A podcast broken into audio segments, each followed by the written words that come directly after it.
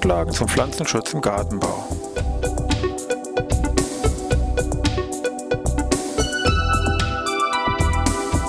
Ein wöchentlicher Podcast der Forschungsanstalt für Gartenbau an der Fachhochschule Weinstefan von und mit Thomas Lohrer. Für Gartenbaustudenten und alle anderen, die sich für Krankheiten und Schädlinge an Pflanzen, deren Biologie und Bekämpfung interessieren. Thema heute Buchsbaumzünsler. Ja, ich begrüße wieder zur neuen Podcast-Ausgabe. Hier ist Wein Stefan, Pflanzenschutz im Gartenbau. Wir hatten uns ja letzte Woche, wenn ich sich erinnere, mit einem sehr dramatischen und wichtigen Pilz bei der Buchspflanze hier beschäftigt, dem Cylindrocladium buxicole, also der dieses Cylindrocladium Buchsbaumsterben hervorruft. Und ich hätte Ihnen ja gesagt, es gibt da mittlerweile auch einen neuen Schädling, einen Buchs, der wahrscheinlich nicht minder größere Schäden wahrscheinlich zur Folge haben wird. Da kann man sich ja fragen, wieso jetzt der Schädling ist der neu, wo kommt der jetzt eigentlich her? Vielleicht ein kurzer Schlenker mal zu dem Bereich, wo kommen eigentlich solche, ich sag mal, neuen Schädlinge eigentlich her?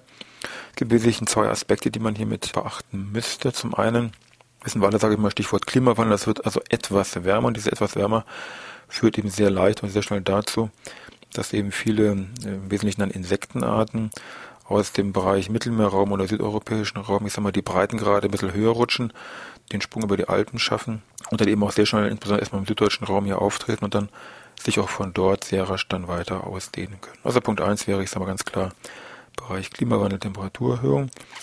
Und der andere Aspekt, der aber schon seit vielen Jahren gültig ist, aber vielleicht in den letzten Jahren, Jahrzehnten noch zugenommen hat, ist der Pflanzenhandel, der eben länder- und auch kontinentübergreifend in einer sehr massiven Art und Weise hier stattfindet. Gut, neu halt eben dann in dem Fall jetzt für Europa sogar gewesen, dieser betreffende Buchsbaum-Zünsler, der für Europa damals vor wenigen Jahren, 2006, 2007, erstmals hier auf, wie so schon heißt, deutschen Boden, Baden-Württemberg in dem Falle, in Weil am Rhein, in einem Privatgarten entdeckt worden ist.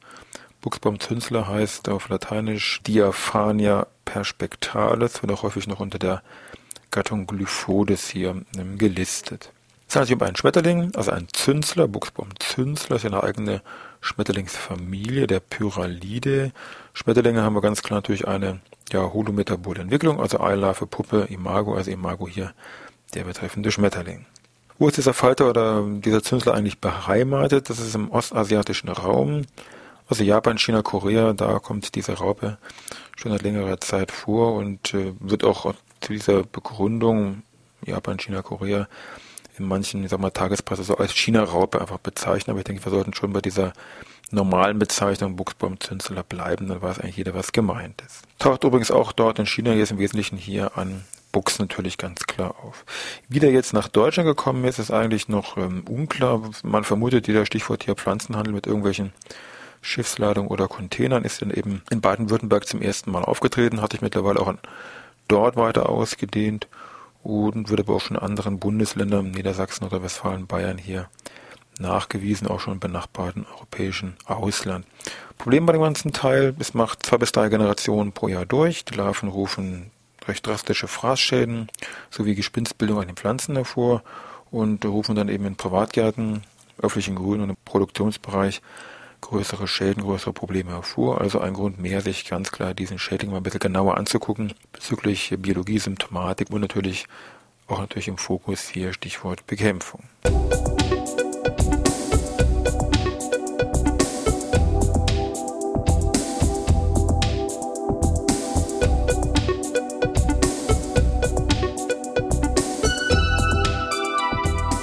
Der Buchsbaumzünsler heißt jetzt äh, zu Recht auch Buchsbaumzünsler, weil wirklich alle Stadien hier am Buchs ähm, durchgeführt werden. Wobei in unseren Breiten hier im Wesentlichen äh, Buxus sempervirens und Buxus microphylla sich als anfällige Arten äh, mit den ganzen Sorten herausgestellt haben. Aus Asien gibt es noch, wie gesagt, andere Hinweise zu dort vorhandenen Buxusarten, die ebenfalls hier befressen werden. Wichtig ist auch aus Asien gibt es Hinweise zu anderen Würzpflanzen, also nicht zu Buxus, sondern zu anderen. Genannt werden hier Ilex-Arten und auch Euonymus-Arten. Das muss man erstmal für Deutschland überprüfen. Das ist für bisher noch unbestätigt. Aber der Schädling ist ja wie geschildert noch sehr neu. Also 2006, 2007 zum ersten Mal überhaupt nachgewiesen worden. Also alle Angaben jetzt zur Biologie und Verbreitung. Da muss man natürlich jetzt erstmal die nächsten Jahre schauen, wie sich das hier so tut und was sich da entwickelt. Also alle Stadien werden am bzw. im Buchs hier vollzogen. Es ist nur so, dass die Falter, also die Schmetterlinge, sehr oft in benachbarten Pflanzen in der näheren Umgebung von diesem Buchs dann auf der Blattunterseite tagsüber da, sage ich mal, ruhen. Das sind der Dämmerungs- und nachtaktive Tiere und erst dann am Abend hier aktiv werden und dann hier umher fliegen. Die Falter selber sind relativ große Tiere, eine Spannweite von fast vier Zentimetern, haben also hier sehr helle, glänzende, weißliche Flügel. Auffällig ist, der gesamte Flügelrand hier deutlich dunkel abgesetzt ist, mit so einem dunklen Band umgeben ist. Brust und Hinterleib, also Thorax und Abdomen sind ebenfalls hier hell gefärbt, wobei man aber sagen muss, es gibt auch, taucht relativ selten auf, auch dunkle Farbvarianten von diesem Falter, wo die ganzen Flügel, als auch dann Thorax und Abdomen hier dunkel gefärbt sind. Nach der Paarung legen dann diese Falter, die übrigens wie gesagt nur ungefähr eine Woche Lebensdauer nochmal haben, dann ihre Eier ab. Die Eier werden auf der Blattunterseite von diesen Buchsblättern so als kleiner Eispiegel, das kann man im Prinzip, sage ich mal, überhaupt nicht sehen, und erst wenn die Eier kurz vor dem Schlupf sind, äh, sieht man dann diese schwarze Kopfkapsel von diesen Raupen und dann fällt das Ganze wirklich dann auch von einer größeren Distanz, wenn man sich die Blätter von unten anschaut, dann auch jedem auf. Die Raupen schlüpfen dann, rufen erstmal einen Schabefraß hervor. Das wird dann später, wenn die Raupen größer werden, geht es dann in echten Blattfraß über. Zu Beginn bleiben noch die mittlere bestehen, auch die wird dann nachher gefressen. An der Rinde treten ebenfalls Fraßschäden auf. Führt dann dazu, wenn das dann geringelt wird, dass dann die oberen Teile absterben und äh, man rechnet ungefähr pro Raupe, dass die im Rahmen von ihren sechs Larvenstadien so um die 40, 45 Blätter hier an Futter verbraucht. Die Raupen bilden zusätzlich Gespinste aus, ein bisschen, fast ein bisschen Gespinstmottenartig und sie finden dann auch in diesen Gespinsten dann, weil die Tiere auch jede Menge Kot abgeben, der dann abtrocknet, solchen mehr hellbräunlichen Kotkrümel. Wichtig ist, das Ganze beginnt beim Buchs erst im Buschinnern. Das heißt, der Aufenthaltsort fängt erstmal innen an, das Ganze sich zu etablieren, wird also oft dann übersehen. Also bei der Kontrolle muss man ganz klar erstmal im Buschinnern gucken und dann später natürlich ähm, fressen die sich von innen nach raus und dann natürlich fällt es auch jedem auf. Die Raupen werden im Rahmen von ihrer Entwicklung relativ groß und können also leicht bis zu 5 cm groß werden, haben eine charakteristische Färbung, so eine dunkle Kopfkapsel. Der Hinterleib ist ein bisschen gelb-grünlich gefärbt mit schwarzen Streifen, einer weißlichen Behaarung, sind eigentlich erstmal relativ gut getarnt innerhalb von diesem Buchs. Man muss so genau hinschauen und wenn man sie gesehen hat, dann plötzlich merkt man, dass da, ich sag mal, doch relativ viele Tiere in diesem Buchs hier ähm, dann fressen. Gut, dann ist die Frage, wie jetzt natürlich weiter? Also Verpuppung wird dann die nächste Stufe.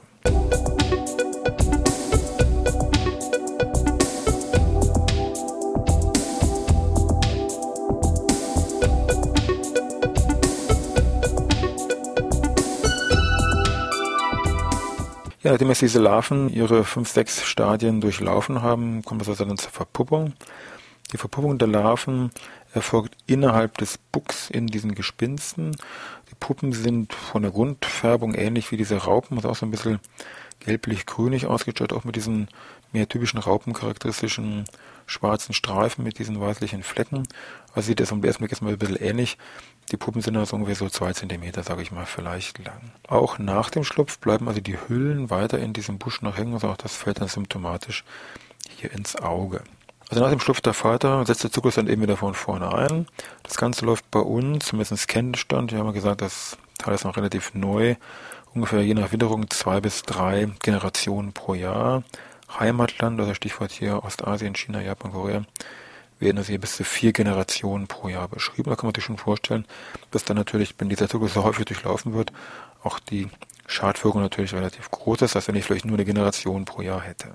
Wichtig ist bei uns, überstehen die Tiere den Winter nicht das Eier der Puppe, was man vielleicht so vermuten würde, als winterhartes Stadium, sondern als drittes oder viertes Larvenstadium, also als L3 bzw. als L4. Und sodass dann die Raupen sehr zeitig im Frühjahr, wenn es also dann schon ein bisschen wärmer wird, im März, je nach Witterung natürlich dann schon sehr zeitig hier mit den, mit der Fraßtätigkeit beginnen können, aber eben fängt erstmal alles im, im Buschinnern an, also muss man dann schon sehr zeitig hier im Jahr kontrollieren, nicht nur so von außen die Buchsbäume da ablaufen. Da muss man schon mal so eine Partzweige mal zur Seite biegen, um mal zu gucken, was sich da vielleicht schon im Verborgenen tummelt. Der Schädling selber wird hier durchaus als sehr kritisch angesehen. Daher nur ein wichtiger Hinweis vielleicht von der EPO, das ist der Europäischen Pflanzenschutzorganisation auf die sogenannte Alertliste gesetzt worden. Das ist eine Art Warnliste. Wird immer bei den Schädlingen gemacht, die, sage ich mal, irgendwo im, im europäischen Raum hier irgendwo neu aufgetreten sind und wo man eben die anderen Mitgliedsländer warnen will, Achtung, da ist irgendwas im Anmarsch, bitte genau kontrollieren. Das machen die also nicht bei irgendwelchen unwichtigen Problemen, sondern nur bei irgendwelchen konkreten, die wirklich ein Problem für die anderen Länder auch darstellen. Und da steht eben auch dieser Buchsbaum Zünsler hier mit auf dieser Alertliste drauf. Also man kann dann vielleicht sogar fast sagen, wir waren also mit dabei in den ersten Jahren, wo dieser Zünsler sich hier bei uns ausgeweitet hat und etabliert hat, können Sie späteren Enkeln dann erzählen. Für die ist das nur so ein Standard-Chatting wahrscheinlich, dass die gar nicht mehr glauben, dass der mal irgendwann ganz neu hier bei uns aufgetreten ist. Gut, äh, aber so weit sind wir noch nicht bei den Enkeln, sondern erstmal bei dem Jetzt. Also Frage, was kann man nun tun? Wollen wir mal schauen.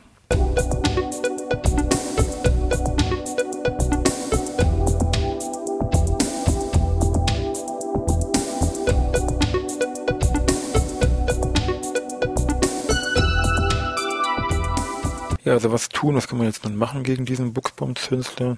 Zentraler Punkt ist mit Sicherheit natürlich die regelmäßige Kontrolle der Buchspflanzen, Stichwort Pflanze öffnen von innen hier. Schauen auch regelmäßig, weil ja wie geschildert der Falter und auch die Raupen natürlich bei zwei bis drei Generationen pro Jahr haben, also doch recht häufig übers Jahr verteilt hier auftauchen. Also gerade jetzt im Frühjahr denke ich mir, war ja hier L3 und L4 oder das dritte, vierte Larvenstadium einer Pflanze über Dauer schon mal wichtig, hier zeitig im Jahr schon mal einen Blick auf die Box zu werfen. Ansonsten im Hobbygarten kann man wahrscheinlich äh, die wenigen Raupen, die vielleicht auftreten, absammeln oder die Schnittmaßnahmen hier entfernen. Ansonsten beim größeren Auftreten oder im Produktionsanbau ist wahrscheinlich der Ruf nach Insektiziden relativ schnell laut. Ähm, natürlich gibt es bezüglich, weil es ja im Prinzip eigentlich nur eine ganz normale Raupe ist, bezüglich der Bekämpfungsmittel keine großen Probleme zur Auswahl. Also man kann verschiedene Nebenprodukte wahrscheinlich hier dem Azadirachtin mit BT-Produkten, also Bacillus thuringiensis, sollten im Prinzip wirken. Ansonsten Produkte gegen beißende Insekte wie Acetamiprid oder Thiacloprid als Wirkstoffe. Also das ist wahrscheinlich das geringe Problem, hier einen, sage ich mal, wirksamen, wirksames Mittel zu finden. Das ist weniger das Problem auf dieser Seite, sondern mehr das Problem, die Tiere dann auch zu treffen und ihnen das Mittel, wenn man so will, zuzuführen. Weil das Ganze innen im Buchs, sage ich mal, anfängt. Sie haben diese Gespinste, die ihnen eigentlich Schutz vor dem Spritzmittel liefern und natürlich häufig treten diese Tiere jetzt zumindest im jüngeren Stadium dann natürlich auch auf der Blattunterseite auf. Also also Probleme, die jetzt hier für eine Pflanzenschutztechnik, äh, sagen wir, nicht ganz so leicht zu handeln sind, dass das Mittel hier auch an die Raupe drankommt. Versuche zur biologischen Bekämpfung gibt es ebenfalls auch schon vor vielen Jahren gemacht, ähm, und zwar in Korea 1991 haben die schon ähm, versucht, diese Larven mit Nematoden, und zwar auch sehr erfolgreich, mit Nematoden, also Standardnema Carpocapsae, hier die Larven vom Buchsbaumzünsler zu bekämpfen. Hat damals in Korea als Laborversuche sehr gut funktioniert. Ist für Deutschland gibt es noch keine jetzt übertragbaren Ergebnisse. Das wird sich im Laufe des Jahres 2009 aber mit Sicherheit, denke ich, mehr ändern. Eine weitere Perspektive wäre der Einsatz von Pheromonfallen, ist aber erst am Anfang, weil nämlich die weiblichen Sexualpheromone hier erst 2007 in Japan nachgewiesen worden sind. Also auch da wird man wahrscheinlich im Laufe des Jahres 2009 noch mehr von hören. Ansonsten so die klassischen Nützlinge wie die Vögel, die die Raupen wegfangen oder irgendwelche Wespen, die die Puppen sich da krallen, sind natürlich auch vorhanden, aber die können, sagen wir mal, die Gesamtpopulation mit Sicherheit nicht maßgeblich hier begrenzen. Vielleicht noch am Schluss ein kurzer Hinweis, wie man bei diesem Thema Schädlinge, Krankheiten da bei Gehölzen am Laufenden bleibt, kann ich Ihnen die Datenbank äh, Abofux empfehlen, das ist unter abofux.de, also mit X am Ende geschrieben, zu erreichen. Man muss sich anmelden, aber es ist eine kostenlose Anmeldung. Und es ist eine Datenbank für den kompletten Gehölzbereich mit Krankheiten und Schädlinge, wo im Moment aktuell über 340 Krankheiten und Schädlinge drin sind, auch über 1200 Bilder. Da würden Sie zum Beispiel auch diesen Buchsbaum Zünsler finden oder Zylonocladium buxicola, was wir letzte Woche haben, oder auch noch weiter natürlich Krankheiten und Schädlinge, die am Buchs und an anderen Gehölzen vorkommen. Also werfen Sie mal einen Blick rein. Ansonsten haben Sie eine ganze Woche für Zeit. Ähm, vielleicht schreiben Sie mal mit E-Mail, wie Ihnen das Teil gefällt. Ansonsten, ja, dann wird er bis nächste Woche Dienstag.